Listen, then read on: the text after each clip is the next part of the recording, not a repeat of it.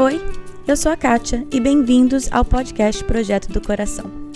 Hoje a nossa entrevista é com o Jeffrey e a Laura Edwards, que por sinal são os meus pais. Nada vai separar eu e minha esposa. Nós, nós somos unidos, uma frente única em relação às crianças. Então é, é, muito importante as crianças saibam, saibam disso. E é muito importante elas saberem que a minha esposa é, é a mais importante. O que não pode é começar a varrer coisa debaixo do, do tapete. Hum. E às vezes muitos casais fazem isso. Eles começam a focar tudo nos filhos. De vez em quando, meu marido Tiago vai me ajudar nas entrevistas, então hoje vamos nós dois estar entrevistando os meus pais. Então, vamos começar? Oi, mãe e pai. Oi. Oi. Para começar, vocês podem se apresentar um pouco, uhum. quem vocês são, histórico, onde trabalharam, só para quem está escutando saber um pouquinho. Meu nome é Laura, sou casada com o Jeffrey, vai fazer 35 anos agora em agosto. Sou psicóloga, sou professora universitária também de psicologia aqui nos Estados Unidos, mestrada em psicologia clínica e doutorado em psicologia da educação. Meu nome é Jeffrey, eu já fui pastor por 22 anos e agora moramos nos Estados Unidos e eu trabalho com uma agência missionária e sou responsável pelo trabalho que fazemos na América Latina e também no Caribe. Então eu viajo oito, nove países nessa região. Nós temos duas filhas, a Kátia e a Kendra, que, que é a, filha, a nossa filha mais nova, também casada com uma neném. Então, para começar, eu gostaria que vocês falassem um pouco sobre como foi a adaptação do casamento pós-filhos. Eu lembro até hoje que nós estranhamos quando você nasceu, porque de repente tudo mudou. Tudo mudou. Porque nós saí, nós sempre tivemos só um carro. Então, eu saía, ele ia para o banco, eu ia para o banco com ele. Ele ia no supermercado, eu ia no supermercado com ele. Tudo a gente fazia juntos, os dois trabalhávamos tempo integral, então quando tinha um pouquinho de tempo, a gente estava sempre juntos. E aí, quando a Kátia nasceu, nós, tent, nós tentamos manter isso. E não dá, não dá. É muita função colocar a criança no carro, naquele, naquele cadeirinha do neném, né? Tira para levar no banco, põe de volta. Outra coisa também, a gente saía sexta-feira para o Pizza Hut, para sempre, a gente não tinha muito dinheiro, mas para uma pizza sempre dava. Levar a criança, bebê, pro Pizza Hut, esperar a pizza. Na hora que chegava a pizza, um tava lá fora andando com o neném, enquanto o outro comia, depois o outro entrava, pegava a criança e você comia sozinho. É. Muito difícil. Então foi uma transição onde eu parei foi. de sair com você. Adaptações pequenas, mas que a gente percebeu a diferença. Foi aí que a gente começou a encomendar pizza em casa. Antes disso, nunca. Mas mudou bastante, porque a Kátia também não dormia, muito cansaço dos pais. Achei que, na verdade, nós íamos morrer por falta de sono. é verdade. E, e, na questão de quando chegou a hora que a gente cresceu um pouquinho de disciplinar filhos. Por exemplo, a gente não teve tanto conflito, eu diria, quando os meninos eram bebês. Era cansaço, mas não necessariamente tanto conflito entre a gente. Mas começou a gente ter que educar, ter que dar consequência, ter que corrigir os conflitos entre o casal em relação à educação de filhos aumentaram? Então, acho que todo casal reluta com isso porque cada um de nós, nós trazemos a nossa bagagem dos nossos pais e a gente imagina ou espera que seria da mesma forma. Sempre tem esse conflito de, de costumes e hábitos e o que você acha que é o normal. Nós não tivemos muito problema com isso, porque eu gostava muito da maneira com que os seus pais educaram os filhos, que na verdade da tipologia da Baumride é tem o autoritário, tem o autoritativo, tem o permissivo. Na verdade, a família, a sua família era autoritativa, que tinham regras, tinham consequências, mas tinha muito relacionamento. Então, autoritativo ele tem regras, mas também tem calor humano, tem relacionamento. O autoritário só tem regras. É o que eu falo, pronto, acabou. E se você não obedecer, tem consequências. Deixa eu dar um exemplo. Então, eu lembro uma vez, uma vez que meu pai me disciplinou, eu desobedeci. desobedeci então, eu, eu lembro ele sempre fazia da seguinte forma: ele me chamava, ele falou: Você sabe o que, que você fez? E, ou eu falava a verdade e falava que sabia, ou eu falava, ou dava. não, não tenho nem ideia. não, mas eu falava que eu sabia sim. Então meu pai me chamava, me colocava no colo dele e falava: Eu não vou te disciplinar porque eu tenho raiva de você. Eu amo você. Mas eu preciso te disciplinar porque você precisa saber que você desobedeceu e não está certo, então tem consequências. Então ele me disciplinava, me abraçava e, eu tinha certeza que ele me amava. Uhum. Mas tinha regras e tinha consequências. Então, Sim. tanto tinha consequências, mas também tinha esse relacionamento. E uma coisa que o Josh McDowell falava que eu sempre gostei é que regras sem relacionamento leva à rebeldia. E os pais dele sempre tiveram muito regras, mas também tinham muito relacionamento. Uhum. E eu achei isso muito bacana. Então, desde o começo do nosso casamento, eu não acho que nós tivemos esse problema de de disciplina, de achar que um era diferente do outro e tinha que ser. O que ajudou muito era que às vezes você não, não, não nota que a criança de dois anos de idade está é, te manipulando. e você acha que você está em controle, e na verdade quem está em controle é aquela criança é, de dois anos de idade. Nós temos um, um desse aqui em casa. É? Então, o que eu, quando eu olhava que o Jeff estava sendo manipulado por aquela criaturinha de dois anos, eu olhava para ele, pegava meu dedo, dedo mindinho e só mostrava, ó, ela te tem aqui no dedinho da mão dela. Aí ele olhava assim com assim, é verdade, você acha? Aí ele falava, para criança. Então acho que ajudava muito isso, a gente é, notar tá quando o outro estava sendo manipulado. E quais foram algumas coisas que vocês, desde o começo do casamento, fizeram para manter a unidade entre vocês e não deixar que as crianças entrassem no meio de vocês? Porque normalmente às vezes é difícil manter a unidade do casal quando vem a criança. Uhum, então, tá fala um pouco sobre isso, o que, que vocês fizeram uhum. no, no, no, casamento de vocês para manter a unidade. Então, acho que podemos depois talvez dar uns exemplos, mas ah, o princípio que é importante é que nada vai separar eu e minha esposa. Nós, nós somos unidos, uhum. uma frente única em relação a, as crianças. Então é, é, muito importante as crianças saib, saibam disso. E é muito importante elas saberem que a minha esposa é, é a mais importante. A gente sempre, mesmo que a gente discordasse, na frente das crianças a gente concordava. Podia até dar um olho meio torto assim, um torto, mas a gente concordava. Aí depois a gente, no quarto, com a porta fechada, falava, olha, eu achei que você foi duro demais com ela, eu acho que não precisava ter falado desse jeito, e a gente então fazia, né, lidava com essas diferenças, mas na frente das meninas sempre uma frente, frente unida. Certo, né? e se, se uma criança vem e pergunta, pai, posso fazer isso? Primeira coisa eu vou perguntar, o que, que sua mãe falou? Ah, não conversei com a mãe. Então é, é uma coisa. Mas vai ver que já conversou com a mãe, mãe falou que não e vem para mim ver se eu falo sim. Muito importante isso. E quando a gente pisa na bola, de repente esquece de perguntar o que, que o outro falou e dá permissão, e aí fala, ah, mas o pai falou que podia, a mãe deixou. Aí é poder chegar, ok, é que ele não sabia, tenho certeza que o pai não sabia o que a mãe tinha falado, uhum. então vamos dar um tempo aqui, nós vamos conversar e depois a gente dá o parecer para você. Uhum. Então, mesmo quando acontecem essas falhas que de vez em quando acontecem, é poder falar, gente, eu sei que o pai não sabia, vamos, vamos, vamos checar essa é. história, né? Agora, em relação à pergunta, eu acho que uma coisa que, claro, a gente tem que manter o casamento de várias formas, mas quando as crianças são pequenas, então as crianças deveriam ter horário para dormir. Nem todas as crianças têm mas a criança precisa de, de uma rotina. Uhum. Então, a, alguns pais deixam as crianças irem até capotarem, uhum. aí coloca na cama. Mas se a criança tem rotina, então ajuda o casal a, a ter esse contato um com o outro também. Então, se as crianças vão para a cama às 8 ou às 8 e meia, ou mesmo às 9, depois o casal tem pelo menos meia hora antes que é, Desmaia de sono. exatamente, exatamente. Mas aí você pode fazer alguma coisa. E eu sei que você sempre também fez exercício físico, uhum. né?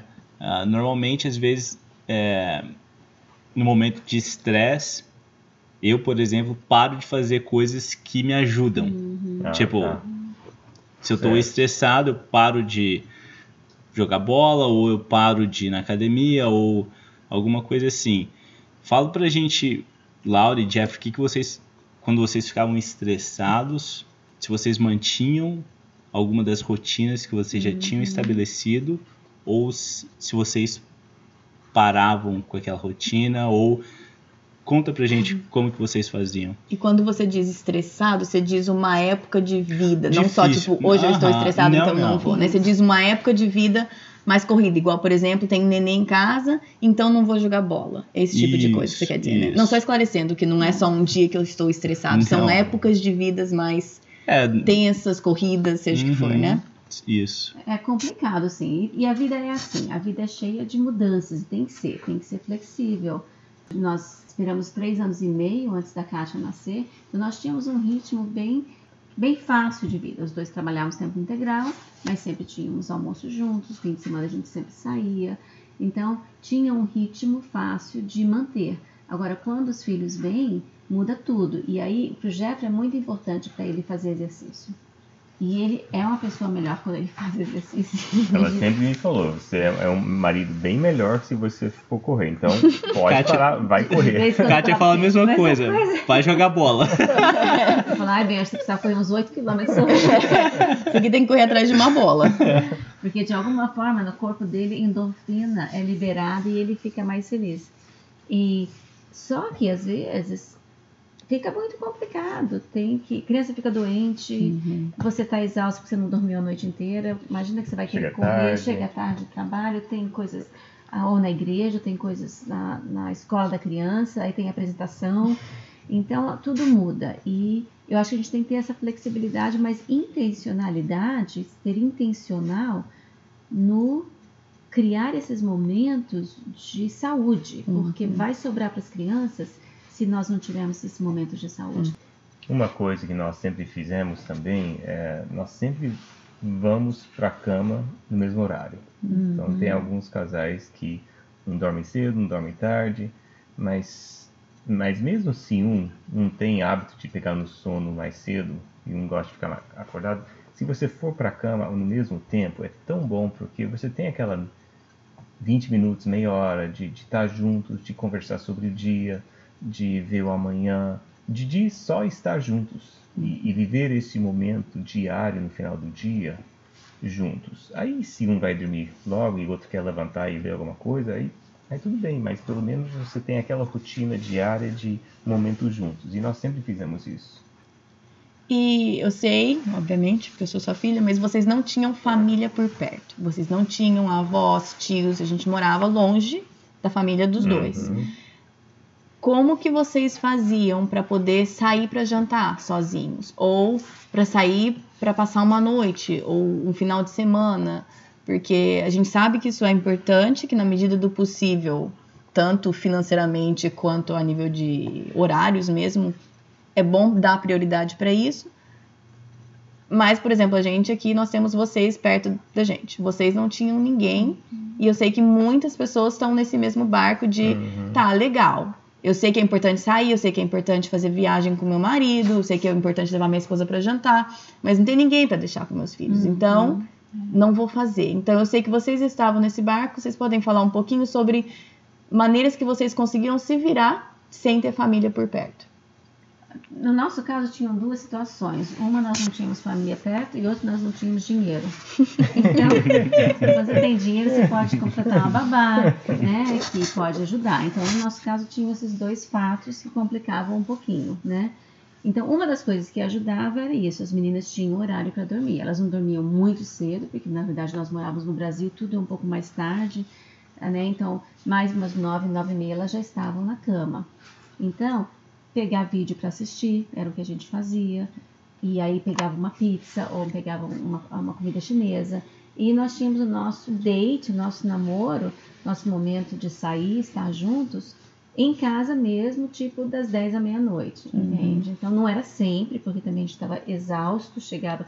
Tinha época que demorava seis horas para assistir um filme de duas horas. Depois a gente começava a assistir um filme e a criança começa a chorar no quarto, aí você tem que pausar.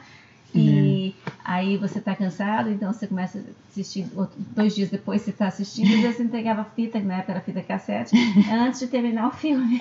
né? Hum, Então a gente sabe que tem que ter essa flexibilidade. Então tem esse de ficar em casa à noite depois que os, que os filhos saírem. Vocês não fizeram isso recentemente? A gente faz isso bastante até. É, aqui? ontem foi Valentine's Day aqui, a Isso. gente colocou os meninos pra dormir e a gente fez uma janta aqui em casa é. só pra nós dois. Ela cozinhou uma carne que tô lembrando até agora. Mas é, o que a gente. Agora meio que parou um pouco, né? Mas a gente tinha domingo à noite, que era o nosso. Nossa noite. A gente colocava os meninos pra dormir, queijo, vinho e televisão. É. Domingo à então, noite. Era uma são- coisa boa, assim. Momentos, entre aspas, roubados, É. né? Então, isso era uma coisa que a gente fazia. Uma coisa que a gente fez aqui nos Estados Unidos, quando a gente morava perto de Chicago, porque aí a gente tinha menos dinheiro ainda, porque Chicago era uma cidade muito cara de se viver, ah, nós formamos uma cooperativa de pais que tinham filhos pequenos, de pré-escola. Então, era uma cooperativa de cinco mães e cada mãe tinha, você ganhava fichinhas. Então, por exemplo, eu tenho duas filhas pequenas e eu vou cuidar das suas duas filhas por duas horas. E você então me pagava duas fichinhas. E aí você, você ia tendo essa economia de fichas. E aí, quando eu precisava que você cuidasse das minhas filhas, ah, eu usava as minhas fichinhas e te pagava com as fichas. Então, foi uma coisa que nós fizemos uma época, essa cooperativa de pais, que dava para ajudar, boa ideia. entende? Né? Excelente ideia. Vamos formar uma cooperativa aqui. que Nós estamos gastando dinheiro com babysitter que só por Deus. Vamos criar as fichinhas, amor. Eu vou começar a pagar as babysitter com fichinha. Acho que elas vão adorar. Vou vir, toma. Uma fichinha pra você.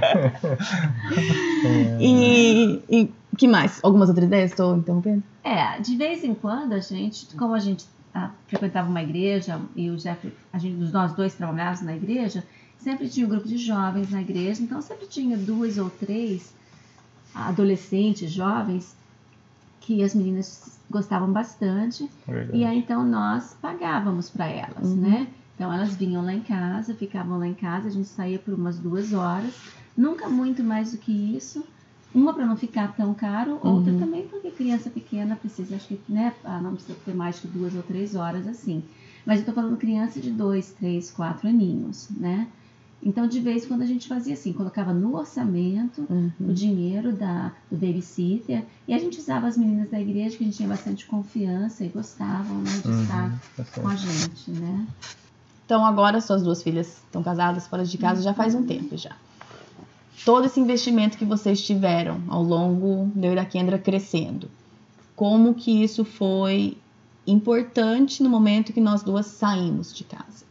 Porque parece que estava super longe pra gente, mas eu também sei que em muitos casos, quando os filhos saem, o casal parece que nem lembra mais. Nem se conhece É o relacionamento Não, ali, só casal, muitas vezes não existe mais. Não gostaríamos que esse fosse o nosso caso. Como que foi pra vocês, vocês investindo todo esse tempo e aí chegou no momento de das filhas saírem, como que vocês viram isso, né, esse investimento de vocês?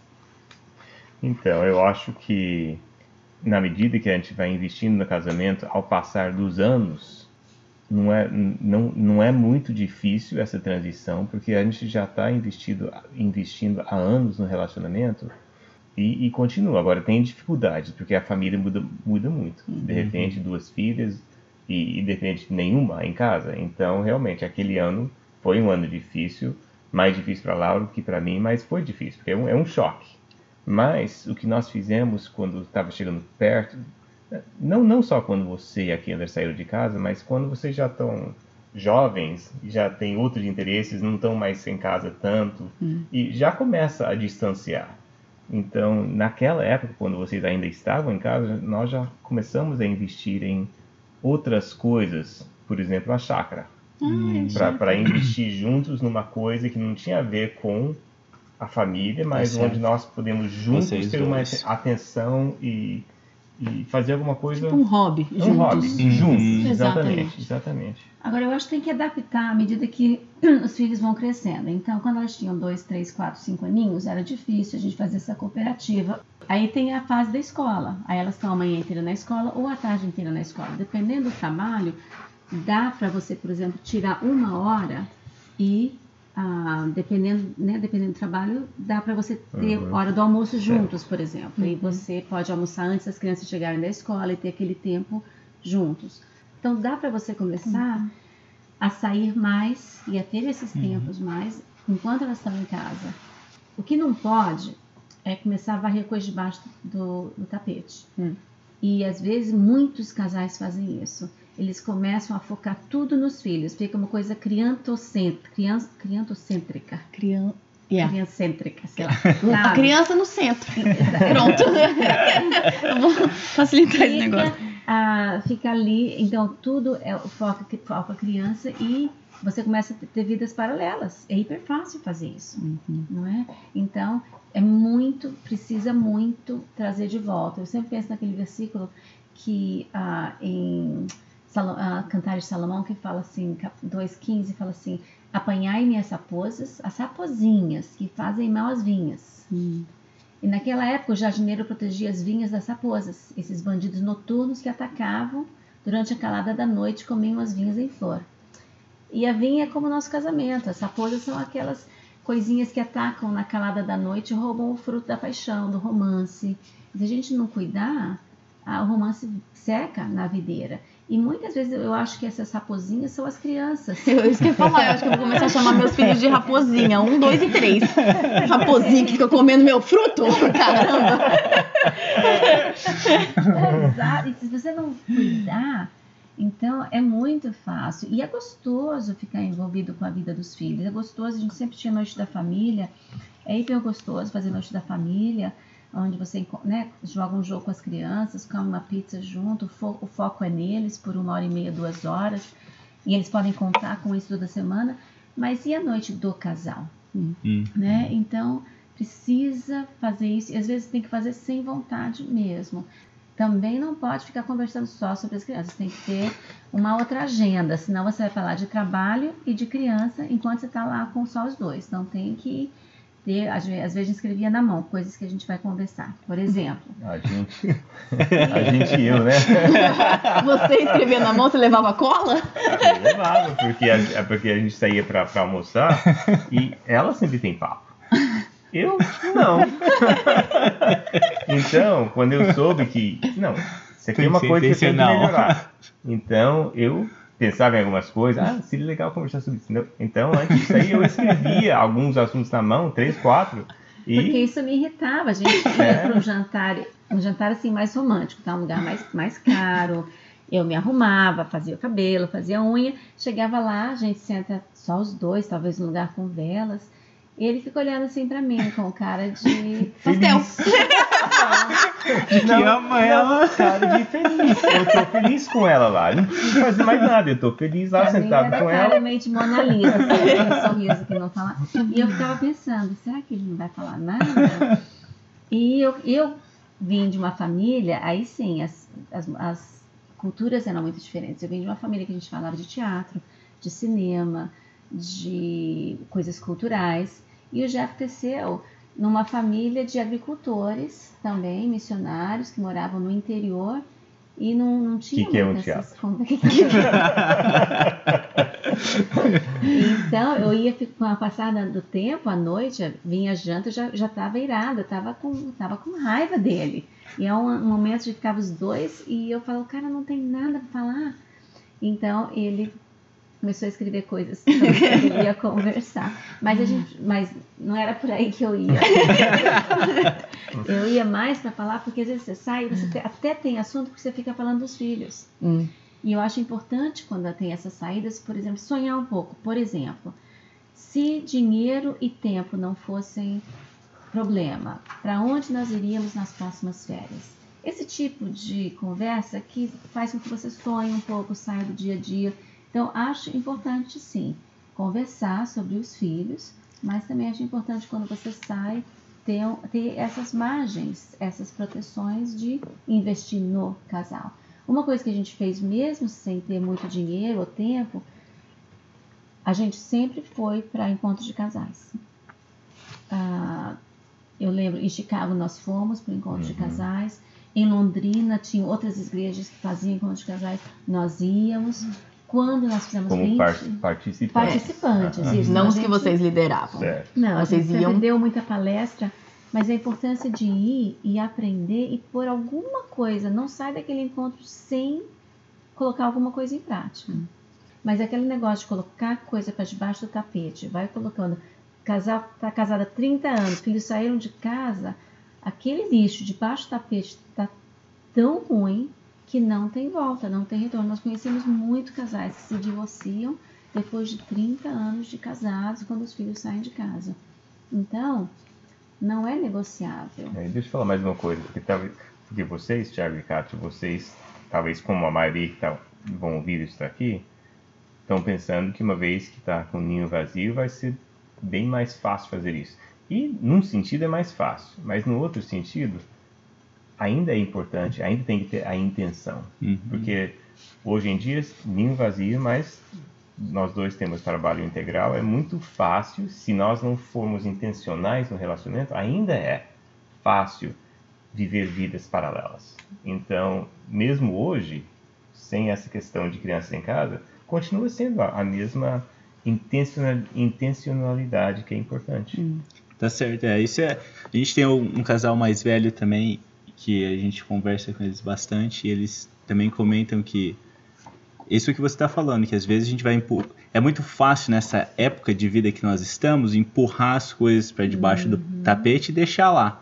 Um, porque não tem tempo pra conversar. Dois, você porque não tá tem cansado, energia. você não quer, você É. não quer lidar com aquele problema, você não quer entrar e, e ser intencional nesse Aham. momento, mas ah, a importância que isso é de lidar com aquele problema na hora, porque o problema não vai embora, Não ele vai. vai estar ali, Não vai. ele passa 20, 30 anos, ele vai ficar maior, na verdade, porque É, daí acumula mágoa, acumula ressentimento, Até na nossa viagem de E- 10 anos que a gente foi, teve uma noite que a gente teve uma conversa super desagradável e super séria.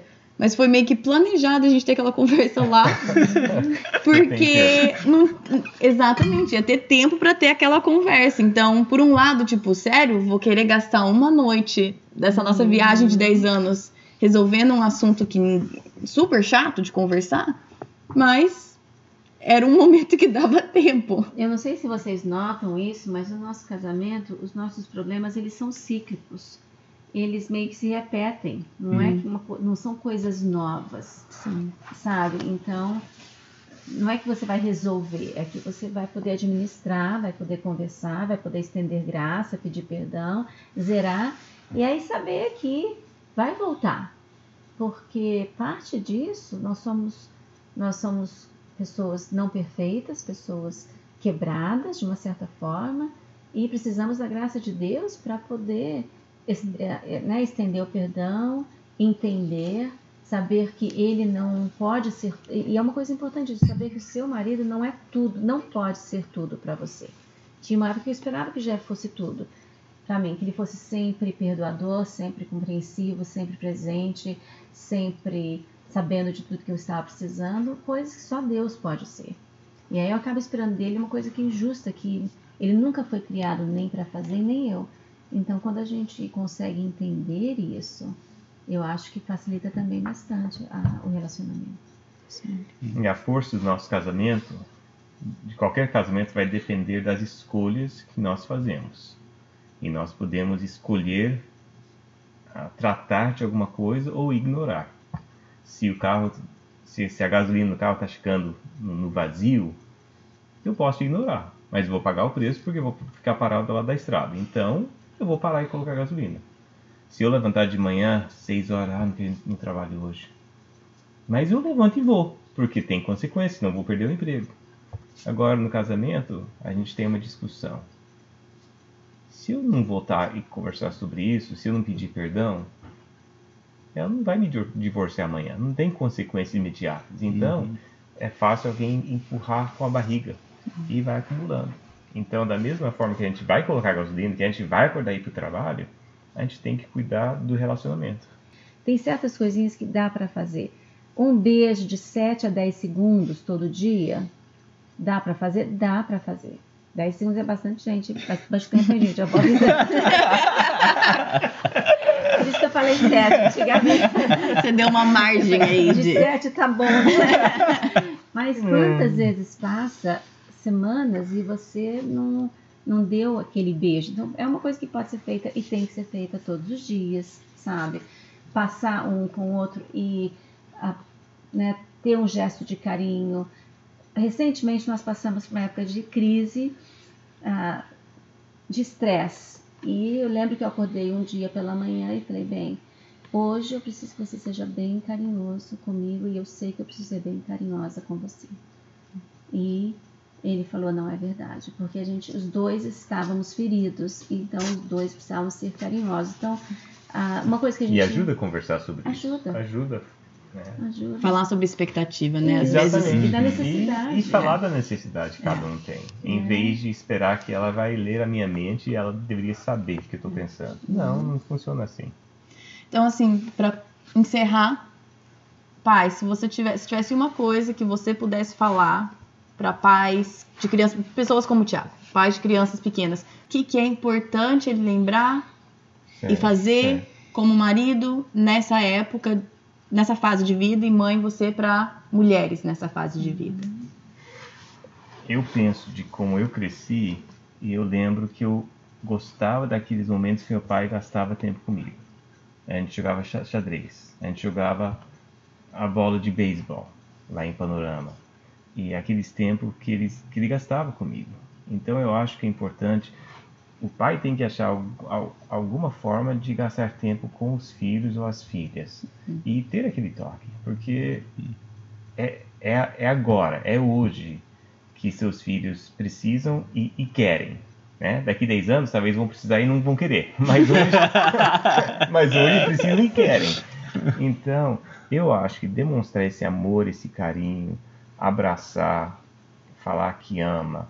E eu acho que o relacionamento que você cria hoje com os seus filhos pequenos é que vai manter a família unida e, e vai, e vai dar parâmetros para o seu filho ou sua filha no futuro.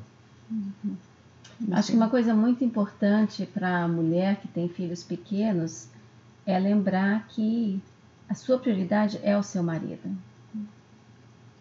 Esse- essa aliança é muito importante porque tem mães que se encontram, encontram a sua identidade enquanto como mães, gostam de se sentir necessárias. Isso é legal, é um é criado por Deus, mas é muito importante que os filhos notem que você se beijam na frente, na frente dos filhos, eles não vão gostar, vão tirar sarro, vão querer separar, mas no final gostam sim. Então, acho que isso tem que ser muito importante, manter o marido enquanto namorado, enquanto prioridade, e os filhos saberem disso, porque é muito fácil deixar isso de lado. Eu penso de uma coisa que um amigo fala, e estou tentando traduzir do, do inglês, mas vamos ver se sai. Ah, ele sempre falava assim: você ama seus filhos da melhor, da melhor forma quando você ama o seu cônjuge em primeiro lugar. Quer dizer, os filhos precisam saber que o amor entre os- o pai e a mãe é muito forte e, e- e traz, e traz uma estabilidade e uma certeza para os filhos. Agora deixa eu falar uma ressalva. A vida ela é de altos e baixos, os sentimentos também são de altos e baixos. E às vezes você não sente aquela paixão, aquele amor, né? E você tem que meio que andar pela fé um pouquinho, sabe? Tá? Mas se você continuar investindo no casamento, ele volta. É como uma onda, entende? Lembro de um, um poeta espanhol que falava assim: Eu pensei que as chamas do meu casamento tinham acabado. E eu remexi na lareira e me queimei. Então dá para reacender o fogo, sim. Não é assim, ah, eu não estou mais, não estou mais apaixonado, né? Não, não tem isso. Tem momentos, sim, isso é o normal. Não é falar, ah, acabou. Não. Tem que continuar alimentando, tem que continuar tratando daquela forma carinhosa. E eu, eu, eu lembro uma época da nossa vida que eu fiz uma lista de coisas boas do Jeffrey. Porque quando a gente estava numa época meio deserto das nossas vidas, eu olhava para aquela lista de coisas boas e eu era muito mais fácil eu ser carinhosa e me apaixonar por ele novamente, olhando aquele lado bom, porque às vezes a gente acaba ficando muito negativo, muito cínico, e Deus, ele restaura novamente aquele amor. Então, se você está falando, ai, é, é muito fácil eles falarem que um é sempre prioridade, mas eu aqui tô assim me sentindo sozinha, não tô me sentindo que amo meu marido mais tanto assim. Não, vamos, é, é, é o normal, todo mundo passa por isso, mas são essas escolhas que o Jeff falou. Sim. Eu escolho me apaixonar novamente, eu escolho focar só nele. Isso é muito importante. E não basear nos sentimentos, porque tem dias que você, se for pelo sentimento, você não gosta muito do cônjuge. Porque nós passamos por dificuldade, todo mundo passa. Mas o amor é, é bem maior do que o sentimento. Se vocês pudessem sugerir um livro, não que seria o melhor que vocês já leram, mas um livro que se destaca. Olha, um livro que nós temos gostado muito recentemente, porque é um pouco diferente do que a gente sempre vê sobre casais, é dele e dela. Coloque-se no lugar dele, coloque-se no lugar dela, do Les e da Leslie Parrott. Ele fala muito sobre a empatia no casamento e como você, quando você se coloca no lugar do seu cônjuge, a empatia aumenta e o perdão cre cresce, estender a graça fica um pouco mais fácil, compreensão aumenta. Então eu acho que foi, eu acho que é um dos livros que nós temos, até inclusive estamos preparando umas palestras em cima desse livro, porque eu acho que pode ajudar muito uh, os casais. Legal. Muito obrigada. Uhum, obrigado. Mais alguma coisa? Quer fazer mais alguma pergunta? Não. Não? Últimas declarações? Não? Então tá. Muito obrigada. Nada, prazer. Beijo. Tchau. Na Bíblia, em Miqueias 5:5, está escrito que ele será a sua paz. Se eu acredito na Bíblia, eu acredito que apesar das minhas circunstâncias, ele será a minha paz. Meus filhos estão tocando terror dentro de casa? Ele será a minha paz. Estou me sentindo culpada por não passar mais tempo com os meus filhos? Ele será a minha paz. Estou cansada de ter as mesmas brigas de sempre com meu marido? Ele será a minha paz. Gritei e perdi a paciência de novo? Ele será a minha paz. Vamos tentar lembrar disso e, com a ajuda de Deus, escolher a viver nessa paz todos os dias.